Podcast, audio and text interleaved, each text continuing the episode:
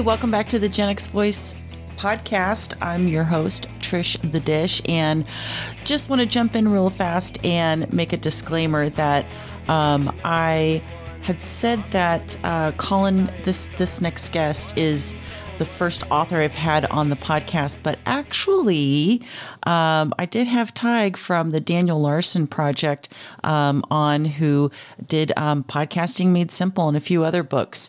Um, so, my disclaimer is this is the first fictional author that I've ever um, had on the podcast or ever talked to. So, fiction writing um, in my brain somehow is different. So, just wanted to jump in and say that really fast. And uh, this is a really fun episode because we talk about Colin's book, The Oxford Chronicles, and um, his childhood and how that sort of acted as uh, a muse to writing this book.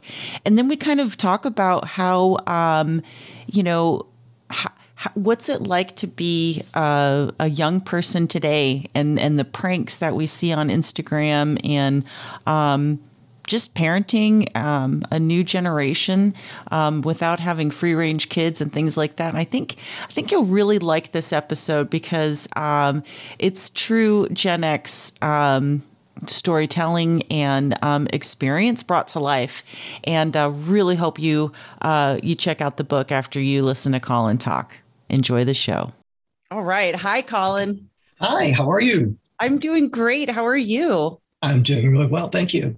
Um, I have to say that um, I uh, I'm so excited to talk to you because um, I have never in my life met someone whose book I read. Oh, really? and so, um, as someone who's been an avid reader for as long as I can remember, um, this is kind of like a, a really awesome um, experience for me. And um, and I'm super excited to tell the listeners that um, I'm going to be having some other authors on this season too. So um, you're going to be our very first author on the podcast. So, first of all, I want to say thank you so much for sending me your book. And of course, thanks for being, oh, excuse me, my voice went away for a second. thanks, thanks so much for being on the Gen X Voice uh, podcast. But um, before we get into uh, in, into the book, Colin, uh, the Oxford Chronicles, um, I want to have you tell the listeners what year you were born and what generation you most identify with. Okay, I was born in uh, November of 1969, uh, at practically 1970, and uh, I definitely identify with uh, Gen X. Um, I wasn't, you know, for the longest time, we I felt like we really didn't have a name. We didn't really have a um, uh, a, a, group. You know, it was the, the baby boomers and uh, gr- growing up during the '80s. I think you you recall that everything was all about the '60s, and oh, I and I always thought, God, you know, I I hate the '60s. I'm so sick of hearing about them. And uh, God, I hope when we grow up, we're just as big of jerks about our generation. But fortunately, we're not you know, it's funny that you should say that because um, I remember watching a Pepsi commercial and them calling us Gen X, mm-hmm. and um, and being kind of young, but um, uh, I don't know when was the first time you heard our our generation being referred to as Gen X. Gosh, I I think I must have been in college uh, the first time that they that it was, and I and I didn't quite get it. You know what what is what is this? Generation X to me was the, the band that Billy Idol was in before he went solo. Oh my gosh, you're the first guest to to know that or at least talk about that. That's so rad. Yeah, because whenever you tag like uh Generation X on Instagram or something, it always you always wonder like, oh, is this like the Billy Idol group or Yeah, yeah. And I I wondered if if that was where it came from. I wasn't, you know, that was kind of my first thought. But I don't know if there's any connection. I don't think there is. I think, um, you know, it's funny. You would think that I would know this, but I've never really looked that deep into it. But I have heard a couple things. One of them being like, we're the 10th generation um, of, um, you know, the, uh, some kind of, I don't know, the United States. I don't even know. I just made that up. But uh, the other thing was that it was, um, because they didn't have anything better to call us. And mm-hmm. what's interesting, Colin, is that um, there's been a lot of uh, a lot of stuff written about how um, the baby boomers are really the only um, kind of one of the only last major um, historical event named generations. So the reason why the baby boomers were named that, I'm sure you know, because like you said, that's all we ever heard growing up. Well, it's because the big boom in birthing um, after World War II. Right. And, right. and so not there wasn't like a significant um, sort of historical thing that occurred to to create a generation X, but um, I remember also um, thinking that like we were we were kind of um, just kind of put down. Like I remember the Pepsi commercial was cool because it was like you know Generation Next. I don't know uh-huh. remember that at I all. I remember that. Yeah, that coolest. I'm still a big Pepsi fan to this day, actually, um, probably because of their adverts when I was a teen. But um, yeah, I, that's all we drank growing up. My teeth are, are great evidence of that. well, I wasn't allowed to have sugar as a kid because, you know, in the 70s, it wasn't ADHD, it was hyperactive disorder. And they just uh-huh. told my mom, no sugary cereals, no soda, no Kool Aid. So um, I only got that when I went to my friends' houses, which I tried to do as much as I could, especially every day after school. But, mm-hmm. but uh, yeah, so I'm making up for lost time nowadays. But, um, but yeah, and so, but, but it's so funny, right? That, um, so the millennials, I guess you could technically say that that's a historical situational name right? Because they came of age in the you know turn of the millennia. Right. But, but i don't know if you remember them being referred to as gen y for a long time. I do. Yeah. Yeah. And i still have fights with with uh millennials that are like oh i'm gen y. And i was like yeah yo that that name was like replaced. Like it's not Gen Y millennial, you know. And now we've got Zennial and we've got Gen Z and Gen Y or the Alpha generation. So it's like, uh, I don't know what are we going to just alpha goes letters to the front. So like, is that really how boring we're going to be forever? yeah. Yeah. just no, we've got to get something, something to happen that they, uh, they can point out to, you know, lay their claim to. Right. Right. But, um, but yeah, so um, I'm I'm again I'm super excited to have you on. Um, I I really want to talk about um, how it came to be that you wrote this book, the Oxford Chronicles. Um, what what inspired you to write this book? And and this book just came out. You sent me this copy um, earlier this summer, um, right around the time that you uh, published it. Am I right? That's right. Yeah, it came out in uh, in May uh, on Amazon, uh, self-published. I, um, I, I kind of I grew up uh, in a in a very small town uh, in Connecticut. Actually, I had grown up in Florida. We lived there till I was about ten years old, and my parents were originally from Connecticut. They didn't like Florida at all, uh, so they couldn't wait to get back to Connecticut. Well, I didn't know anything about Connecticut. I was ten, so we I was kind of dragged kicking and screaming out of out of Florida where we we'd go to the beach every weekend and it was beautiful. And I had a uh, you know I had a lot of friends and I was kind of the class clown. And um, so we we end up moving up north to this you know out in the in the country.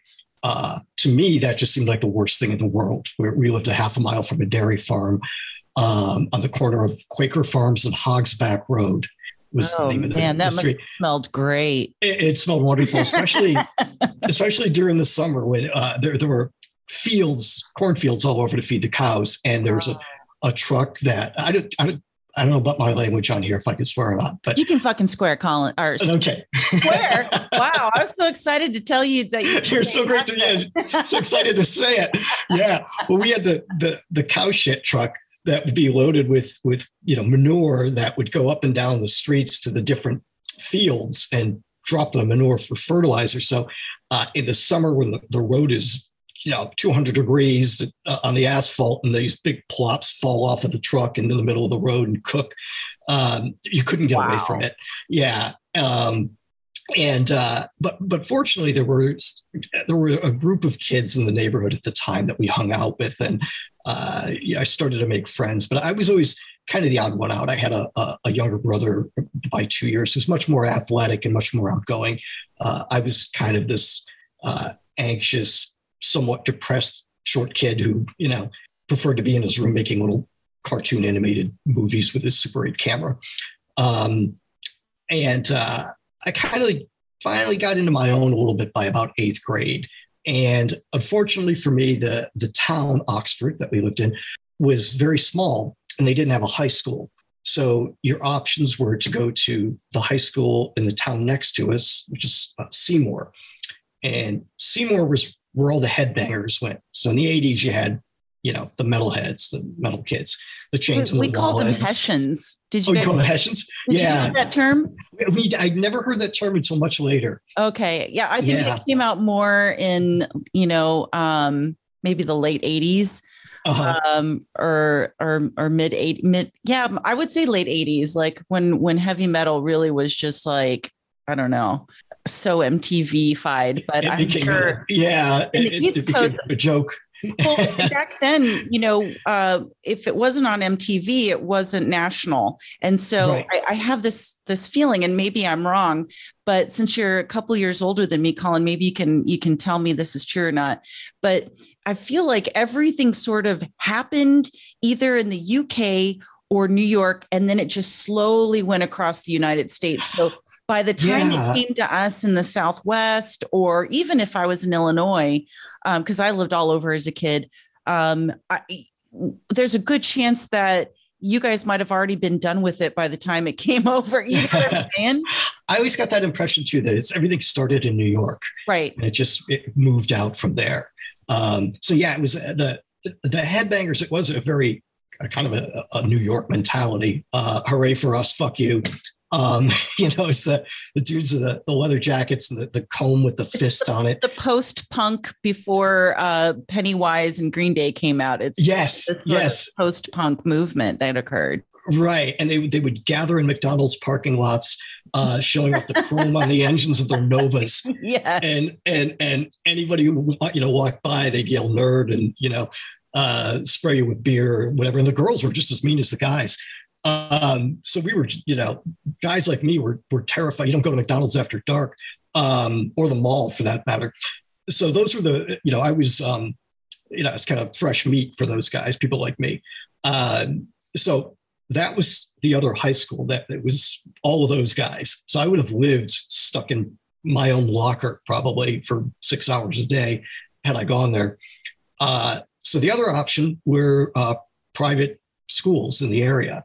Uh, my we did not come from money, uh, and um, but my family kind of helped out, and you know, my grandmother and my uncle gave us some money so I could go to a school where I didn't get murdered. And I ended up going to uh, a Catholic private Catholic high school a few towns over in a city called Waterbury. I think I said in the book that for five years in a row, uh, Waterbury was voted as one of the best places to get punched in the face. Uh, so, But it was, so these are real places that you're talking about in your these are real places. Yeah, Yes. That's cool to know because I know parts of Connecticut, but um, because I have a good friend that's from like um uh outside of Hartford and and Uh-huh. some, some other um spots, but they're um they don't sound anything like uh how you grew up. It- yeah. You know, a lot of everybody I talk to thinks of Connecticut, if they know even where it is, uh, they think of it as, as old money. Yeah. Uh, and and those big sort of colonial style houses that look like mansions to me. right, right. Yeah, the columns on the you know on the, on Yeah. front. yeah my my my experience was was very different um it, very blue collar uh the the the school that i ended up going to uh i'm not going to say the name of the actual school but uh i think i called it st charles in the book uh it's uh it's beautiful it's it looks like a, a country club it's a big campus and it was all all the kids from surrounding towns ended up going there so all the kids with with money really uh, you see kids on their 16th birthday some of them you know come in with a new mercedes or new jaguar and uh, I'd never seen anything like that. That was so intimidating to, to to me and to my small group of friends to see that. We really ended up keeping to ourselves. We, we kind of, I think we uh, counted ourselves out right from the beginning. We're like, this is this is not us. We don't belong here. But uh, for a little bit, yeah, a short period of time, we we almost thought of trying to go back and okay, we'll take our chances with Seymour. But um, after a couple of friends of mine visited there, they came back and they said, "No, you you will die."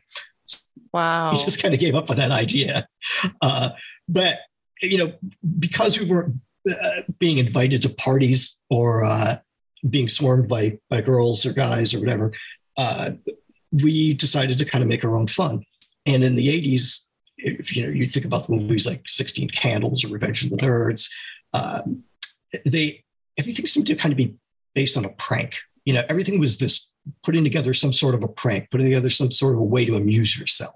And I think we were very inspired by the the John Hughes movies. to, yeah, to very those kind of yeah.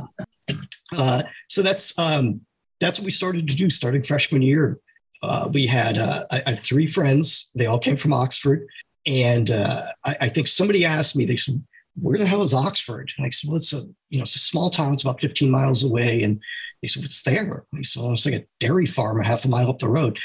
So me making that mistake, uh, we, we ended up becoming known as the Ox- the Oxford shit kickers, and uh, the, the four of us. as I said, that's a name that does not shake off easily. We uh, you know, we, we kind of embraced it. like, well, right. we're known for something. Uh, and uh, so, anyway, we started to uh, try to find ways to amuse ourselves. And uh, we, because we were all good students, we didn't really get in trouble that much. I wouldn't get in trouble at all, really. We got away with everything. Somebody else always got blamed. If somebody, uh, Trevor was kind of our resident psychopath. Uh, he's I can't believe to this day that he's he's not in prison but he he's a genius. it's the nicest thing I could say. Uh, but he's a genius. But he actually now the funny part is that he ends up he ends up working for a security company where he programs security cameras for you know big companies and uh, oh deals with all that kind of stuff. But I guess you know you you want somebody like that who who thinks that way to. Uh, to oh yeah, well it's like uh, Columbo joking that the reason we why he knew to put a potato in someone's um, tailpipe and, and when he solved one of the mysteries, you know, I don't know if you ever watched that, but yeah, yeah. He's like, oh, you know, my friends and I were such bad kids, and we used to mm-hmm. put potatoes in, you know, exhaust pipes. And he's like, I think that's why I became a cop. You know, like I, I always think that's that yeah, every cop is kind of a shithead from their childhood. Yeah, you, you think like and if that. They're not, know? then are, what, what are they even doing? right, right twiddling their thumbs. Um, yeah, so so so I would I would, we spent four years of of I would come up I would it, the, the, the problem is I would always come up with an idea and I didn't in, because I was so anxious I never meant for anybody to actually do it. I'd say it to be funny. Hey wouldn't it be funny if uh, we took this book and hollowed it out and put shit in it and put it in, in lost and found? Like, right. uh, and uh, my friend uh, Frankie Frankie was uh, we didn't know at the time, and I hinted at it at the book. I never come out to say it, but Frankie had Asperger's, and um, he was very literal. Uh, but he also really wanted to to fit in, and we loved Frankie. We, you know, the four of us just thought he was the greatest thing in the world. We thought he was hysterical, uh, but he was game to do anything. So the minute I would say something, he'd be running to go do it, and, and it didn't matter how crazy it was or how dangerous or what the chances were of us getting caught. He was he was dead set on doing it. Uh, so uh, all these stories would come up. And I'd, after college, I started telling these stories. I mean, in college, I started telling these stories to people because I moved back to Florida to go to the University of South Florida. And I don't think half the people believe me uh, when I would tell them about these things. They would say, "There's no way you you would you would have gotten caught. Nobody would do anything that crazy. You know, how do you happen to know all these nutty people?" And uh, I did. it wasn't like I, would try to like. There's probably five percent exaggeration in here, but Wow. Okay. Know. That's the thing I really wanted to know. And, um, you know, I just realized that we haven't really talked about what your book is about, but hopefully the listeners have like sort of pieced together that this is um, basically a memoir of mm-hmm. your time in that high school with these three uh, these three guys just and every chapter is just one insane prank or just crazy uh, activity after another that I was like, this guy has such an imagination, or shit really happened. Yeah, yeah. There, there wasn't. Uh, there's very little exaggeration. Uh, wow. Yeah, yeah. We, we, kept ourselves busy for sure.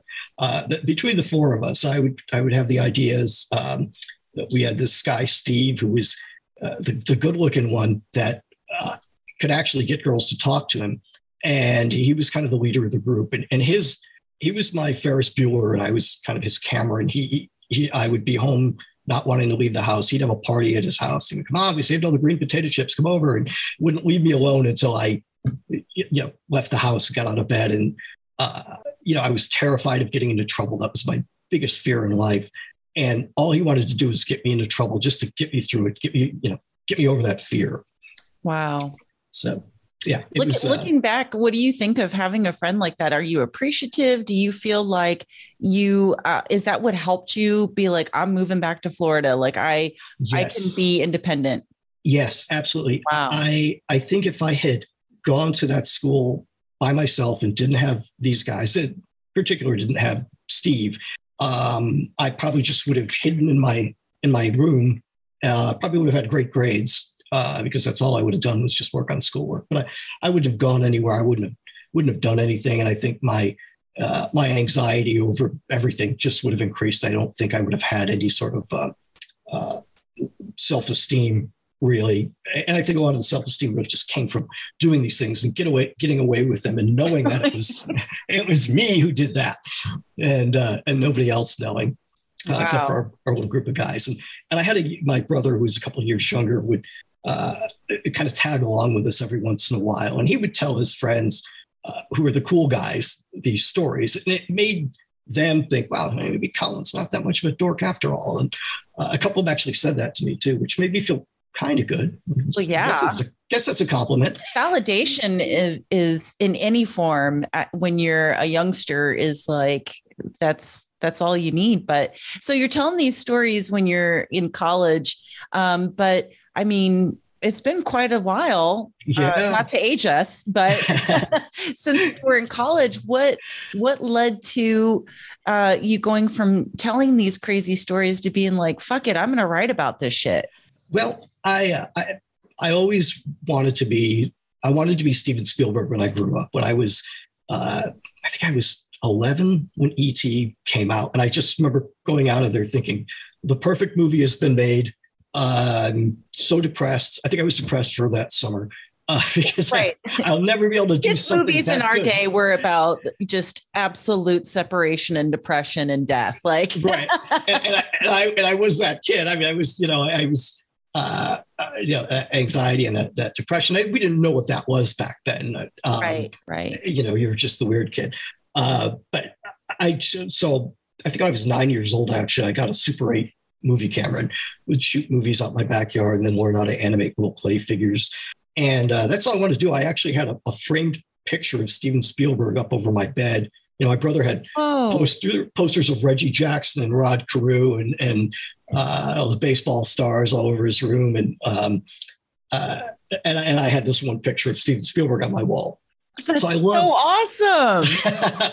wow. So I, I mean, he's basically like a superhero to our generation. I mean, yeah. every single movie, him and John Hughes, right? Like, yeah, they're yep. really, I don't know that I knew many director names um, during that time, except for those 2 mm-hmm.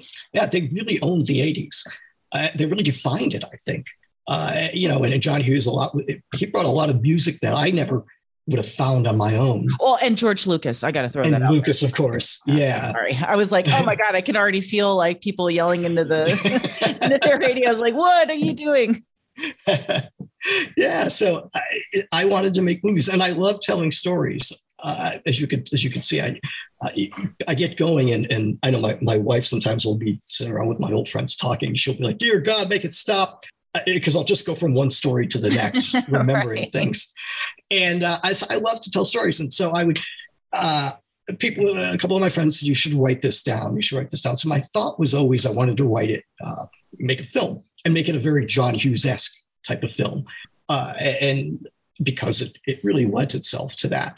And I, I took a stab and for a long time, probably 10 years, I was writing draft after draft. But the problem is that it's, it's really it was really hard for me to find a, a byline, uh, a single plot that worked with all of these different stories because they're all so episodic.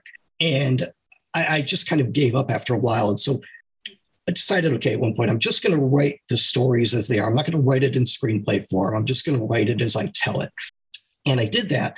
And that kind of sat for a while. And uh, one day at, at work, uh, I work for a production company, an animation production company, and they gave us, uh, I guess HR posted something where you could go to a, a school, local, small school here in LA called Studio Arts. And most of the stuff they taught was animation, computer programs, that type of stuff. But they had one that was for story development.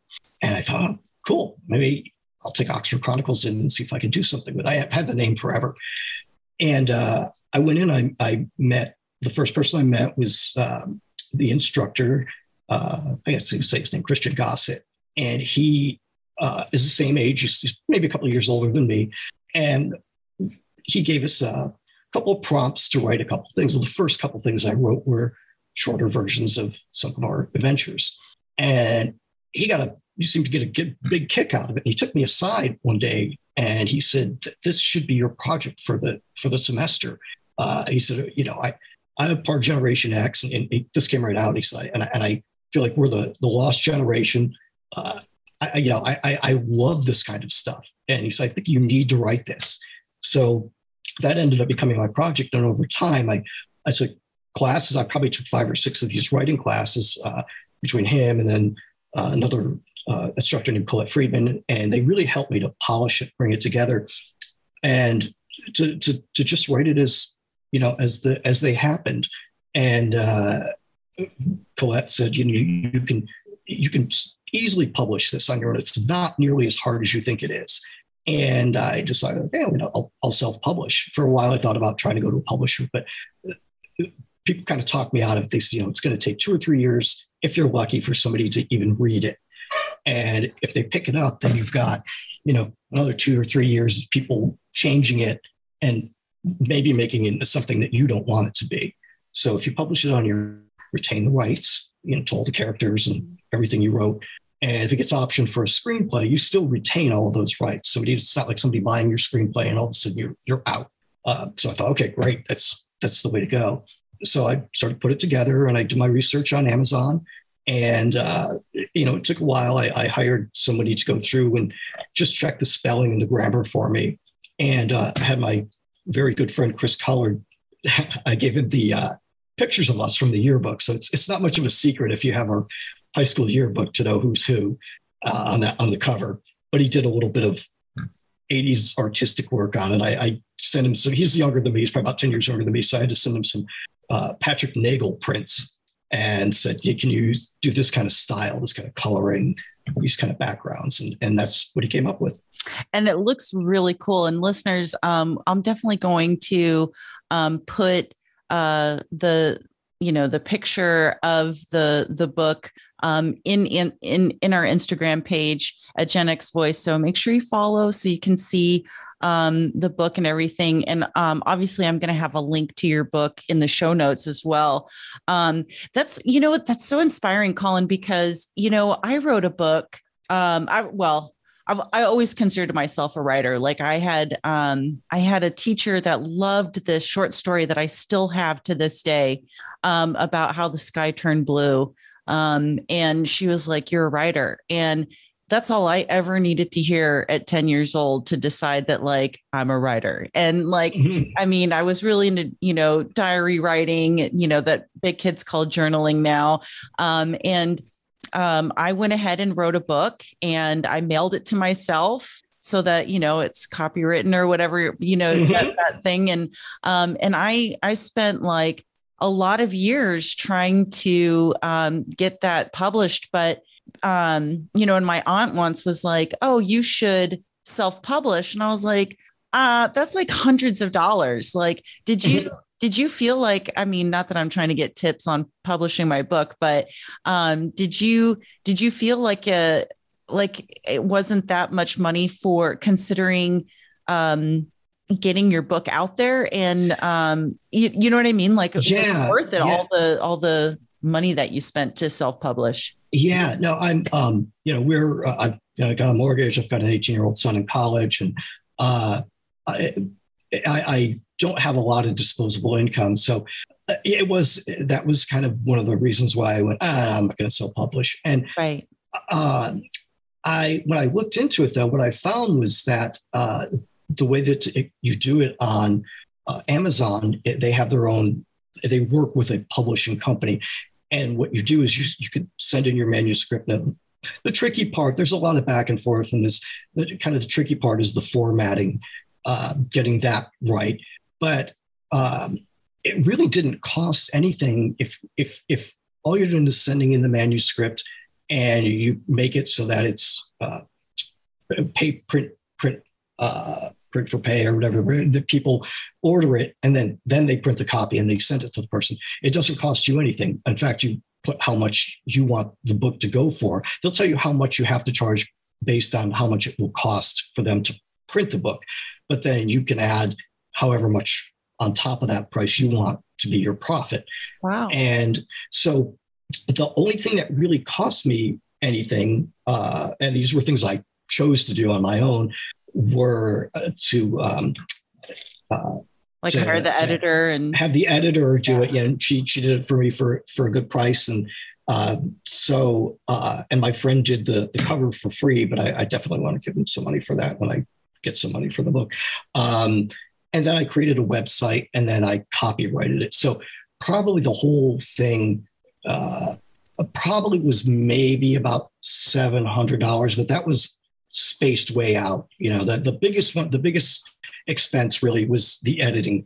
And that was just because I, I'm kind of insecure about my spelling and my grammar. And, and even though I was an English major, uh, I just wanted to make sure that it, it it looked good and that it well it and well. i mean let's be honest i don't know how many self-published books you've read but um i as a writer you know even though i haven't published anything i don't even know if i can call myself that but um, if you if you have to write you're a writer. Right I, right i believe or um but i i mean i cringe whenever i see like misspellings and you know grammatical mistakes in a book because i'm like damn that's so lazy. So that sounds like a good investment. So um you were so much more um into filmmaking but um, how did you find the writing process or was that something that you kind of dabbled in as a kid too because the 80s kind of were uh, like the diary years right like yes. that was kind of a big thing mm-hmm. I, I, had one um, i don't know where it is now i really hope it doesn't turn up somewhere um, but uh, yeah, I, I I got some scathing written. secrets in there, Colin. That's just really embarrassing. right. I, was, I, was, very naive, um, but uh, yeah, I, I, I, you know, I I would write little books and little stories when I was when I was younger, and then uh, I think that I, I, started writing things in screenplay form because I, I like telling stories, but it was a shorthand. And I always thought in terms, oh, I'm going to shoot this on my, my Super 8 camera. And then when we got a video camera, oh, I'm going to turn this into a movie. And uh, so I was always doing that. I was always writing and I was always telling stories and um, it, uh, coming up with stuff. I think I, I spent so many summers just uh, sitting up in my room uh, trying to come up with the, you know, the, the world's greatest screenplay. And uh, every summer I'd, I'd go back to school frustrated that I hadn't done it that year. Right. But you know, you every yeah, I think that when I, by the time I ended up graduating high school, it was '88. Uh, I desperately wanted to go to film school, and at that time, a lot of the big guys, the newer guys, are kind of Tim Burton. Um, trying to think of who else. Uh, they had all graduated from film school, uh, and that was the, the big thing. So I had applied to NYU and UCLA and even University of Miami in Florida had a film program. And I got into NYU and I got a grant.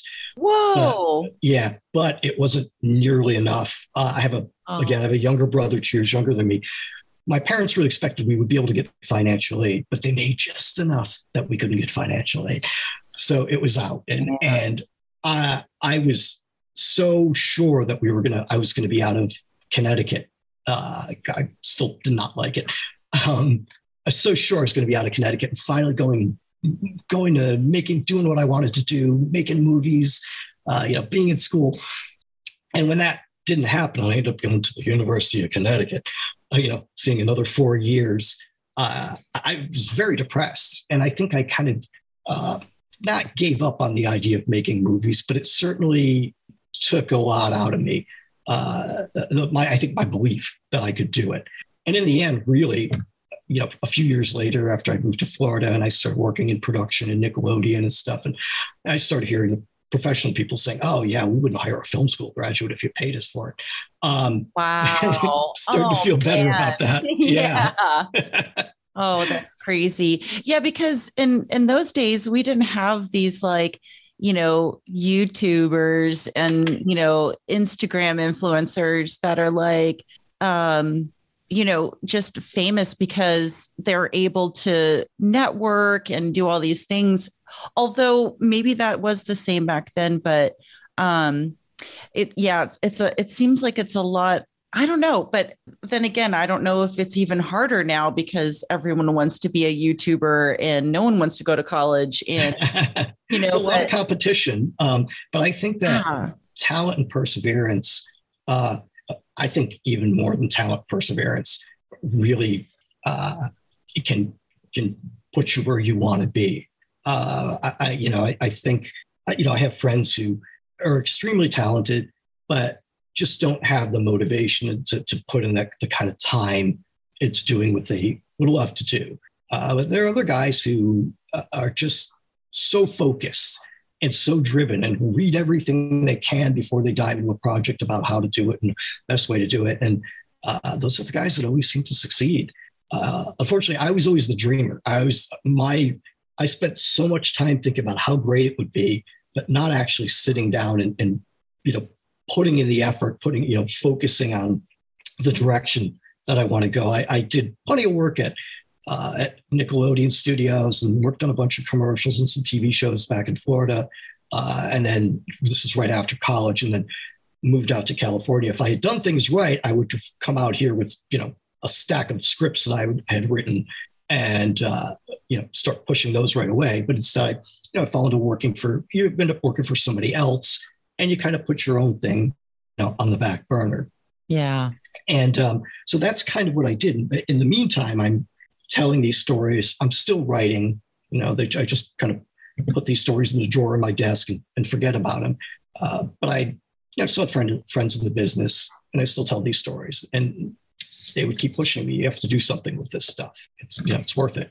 Well, I'm I'm definitely glad that you did um, finally uh, get it published sorry. Um, because uh, it's it's quite a read. It's a, a, a, really crazy account of of tales for sure.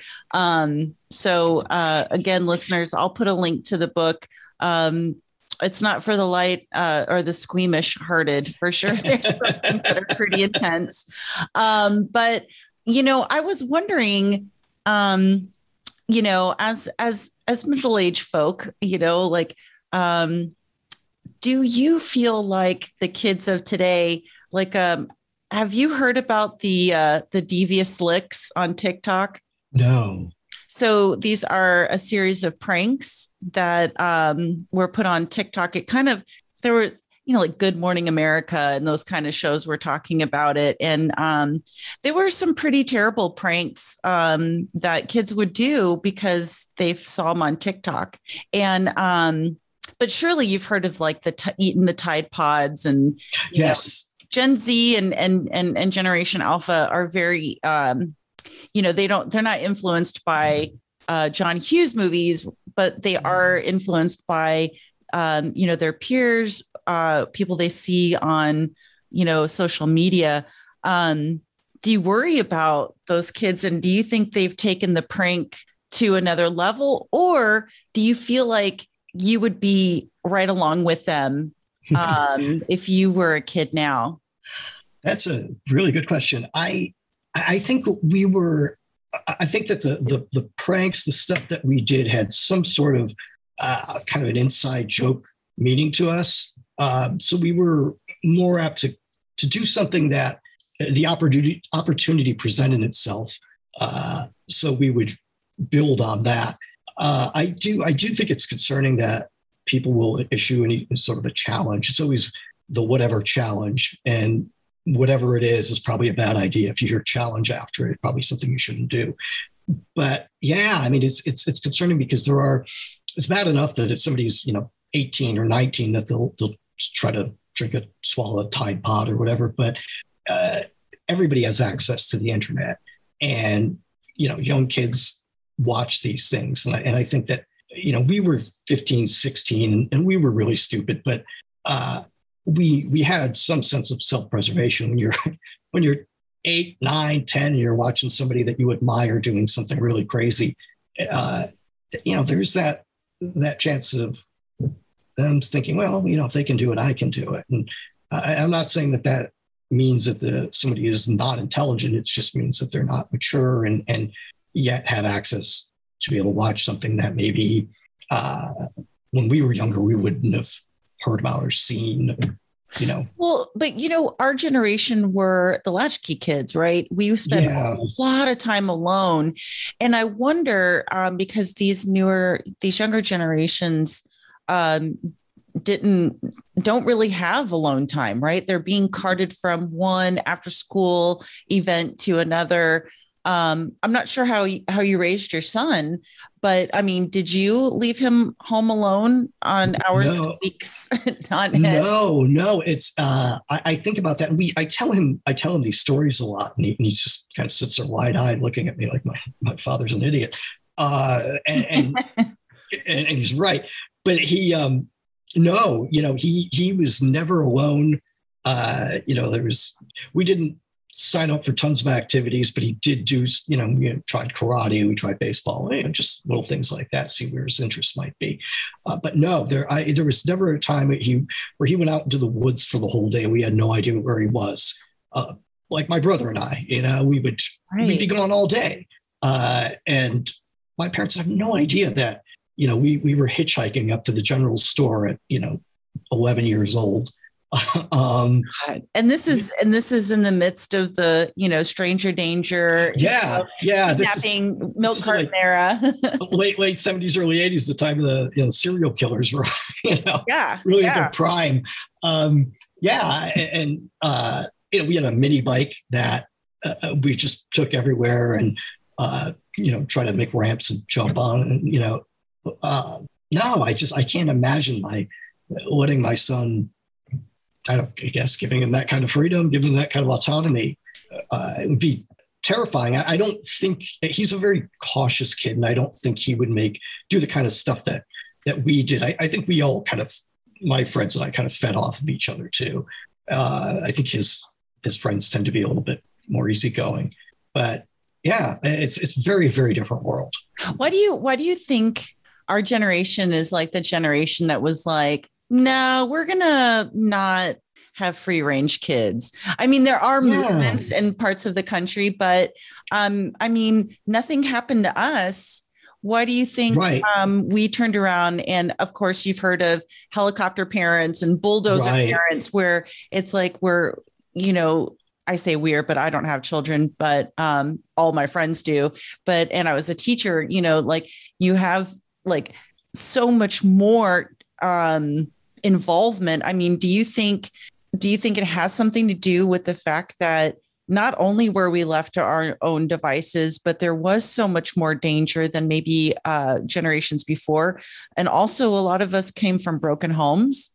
Yeah, um, that's a really good question. I, am not sure because it, it doesn't seem like there was ever a, a particular moment where where some major event happened in the news where all of a sudden everybody decides that we're you know going to keep an eye on our kids all the time and i it i know that when bringing up my son i never really gave it much thought that how different things were between him and myself now we live in the suburbs in los angeles so it's definitely very different from oxford connecticut but and I don't know, maybe the kids in Oxford, Connecticut still do the same kind of stuff that we do.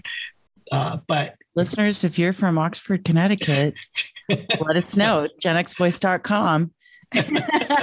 let us know if you're shitting in books. no, I told that story for years, and uh, I I never could quite come out and say that. Yeah, Frankie took a dump in the book. I, I, would say, you know, Frankie Frankie went out and scooped up some fresh dog shit from the backyard because it just seemed like I was just going over the top. Like you just couldn't. I couldn't bring myself to go there. People that you knew someone that did that. Yeah, and I and I would. uh I, When I was writing that particular uh passage, I asked uh, Christian, uh, the guy who was teaching the class, should I go there with this? He's like, oh goddamn, yes. you absolutely, you have to. You owe it to the world. Um, but yeah, I, I don't I don't know why that happened. Why all of a sudden kids are no longer uh, allowed to run free, uh, you know, without their parents being there. I know, you know, I bring my son up to the park all the time and uh, after school, and I'd sit there and, and made sure that I had my eye on him the whole time. I always had to know where he was, and kind of which is crazy nervous. because um, I don't remember a parent or adult ever being with me at the park. No, no, ever, and, uh, ever, ever, or walking along railroad tracks or being in the woods, like you said. Right. Um, just, I don't know. Like, I don't, I, I, it's so crazy to me that parents are so involved. And sometimes, again, because I don't have kids, sometimes I'm like, where are your boundaries or or like i guess we had lack of boundaries i don't know you know like it's yeah. it's, it's such a it's such a weird different phase. But um, what I noticed too is that um, a lot of parents are their kids aren't leaving home either and right. we're, we're, finding more and more kids with anxiety disorders mm-hmm. and um, depression and um, and and just an inability to cope and have jobs go to school.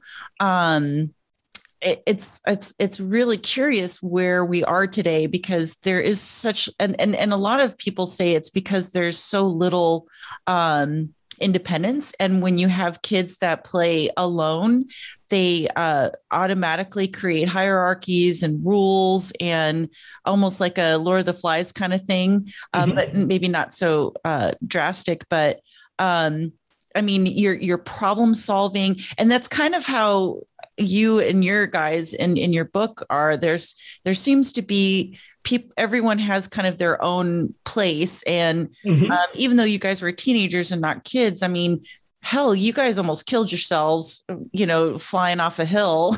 oh yeah, yeah. Um, um, I mean, not always good decisions, but like you said, a lot of these adventures, uh, for lack of better word, shenanigans, um, even though I would never encourage anyone to do them, um, but you came out of it, like you said, with a sort of um, self awareness. Um, mm-hmm. You know, and and and um, your your anxiety decreased. So I mean, are we hurting our our kids by not giving them? I mean, does your son? I mean, I'm getting a little deep and a little personal, but you said I could. So yes, yeah. Does your, does your son have any sort of anxiety? Do you notice that like he maybe doesn't want to go out into the world as much as maybe you did, or is it totally different because you're just a kick-ass parent and taught him in other ways? Well, I think that he he he looks to us much more than I did with my parents uh, before he does something, before he you know he makes decisions, uh, he'll he'll he'll ask us, "What do you think?" Whereas I never even considered asking my parents what they thought. Yeah, I mean, and your parents are very little in the book. There's hardly any mention except for them being like, "Well, don't uh, go have fun putting that sign up on the you know overpass." You know, yeah, I think that's yeah. the only time I I really kind of heard you talk about them, except for that they didn't pay for air conditioning too. that's every parent in the 80s. I don't even know yeah. how like we lived because it was so freaking hot back then. Yeah, no, it's uh, they. uh No, we, you know, we we'd also, I, and I and I can speak for my other friends too. Didn't have the kind of relationships with our parents that I think a lot of kids have with their parents now. Uh, we were not equals. Uh, you know, my my father would tell me, "He's like, I'm I'm not your buddy. I'm not your pal. I'm your dad." Uh, and and that, that was not that was not mean or or or anything, but it, it, there was a line. And I, I think that with uh, with a lot of parents, a lot of kids now, and I'm sure I'm just as guilty as everybody else. Uh, we try to kind of give the kid give kids more of a, a say in things, or, or, or maybe step back a little bit. But it's I, I think that maybe it's it's the wrong time. Uh, maybe they do need more of that kind of, I'm your dad, listen to me, this is what I'm telling you, you're going to do this, or, you know, uh, this is probably going to happen. There are no, you don't see the consequences as much, or they're not as great. But I think maybe in, in some ways that does kind of give kids a little bit of insecurity. Um, you don't have a, a, maybe a strong role model or, or somebody saying, this is how you should do things. And, and because I've been through it. Um, but I, I, do see, you know, I may be talking to my ass here, probably am, but, you know, I definitely do see with my son uh, a little hesitation to, to make uh, certain decisions on his own. And, uh, you know, I, I, want him to be able to feel empowered and to know that we trust him. I mean, it seems so tricky, right? Because it, and and no generation seems to have mastered parenting there always seems to be some kind of you know parental guilt or you know yeah. some, some, study that's like well we did it wrong this way. And you know now here's going to be the backlash of of you know parent parenting this way. And um but i mean for all intents and purposes though um i i wish i had the parents that my friends are.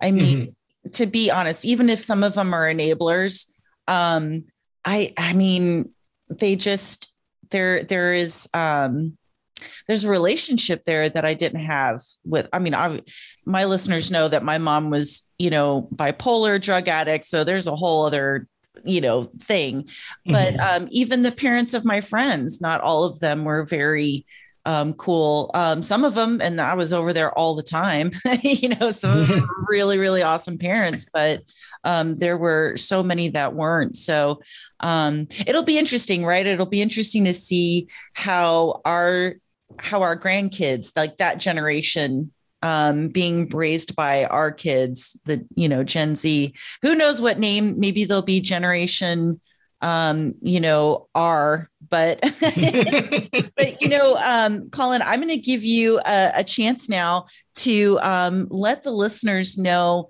um, where they can, you know, find your book aside from my link. If you've got like a Instagram page or any social media or website, uh, now's your time to plug uh, whatever and and maybe anything you're working on now. Okay. Um, yeah. Okay. So my my book is called The Oxford Chronicles, and it is available on Amazon. Uh, it's ten ninety nine for paperback. Um, I believe it's two ninety nine for Kindle. Uh, for Kindle Direct, it's free.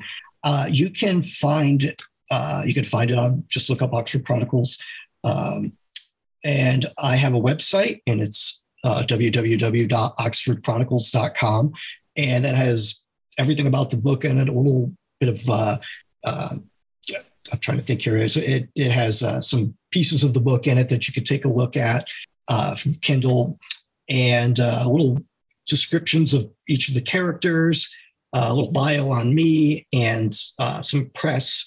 So you can see the, the magazines uh, and the, the newspaper clippings that have come around. Um, I'm also on Facebook, Instagram, and um, what else am I on? Um, think just about any social media I can find. And Salma Hayek recently liked it. So that made me really feel good for about three weeks. Did you say Salma uh, Hayek? yeah. Damn, were, dude. That's pretty was, awesome. What's your handle going, on those um, social medias? Is it at um, Oxford Chronicles or Colin yeah. Fowler? Right. It's at Oxford Chronicles. Okay. And uh, I believe on um, let me think here. There's a Facebook. Da, da, da, yeah. So just if you just look up Oxford Chronicles on each one, it should, it should pop up. But yeah, we were, uh, I, I, was looking at my likes a few weeks back and uh, it just said different people liked you. And then one of them was Salma Hayek. And uh, I, it was, it was, the funny thing was it was on the Oxford Chronicles uh, Facebook page, but it was the announcement about the book. And when she liked it, this announcement had been up there for a few months. So it was like she had had to go down, you know, several entries to be able to find it. But wow, that was that was a thrill because I've been following her career since Desperado. Right. Oh my God.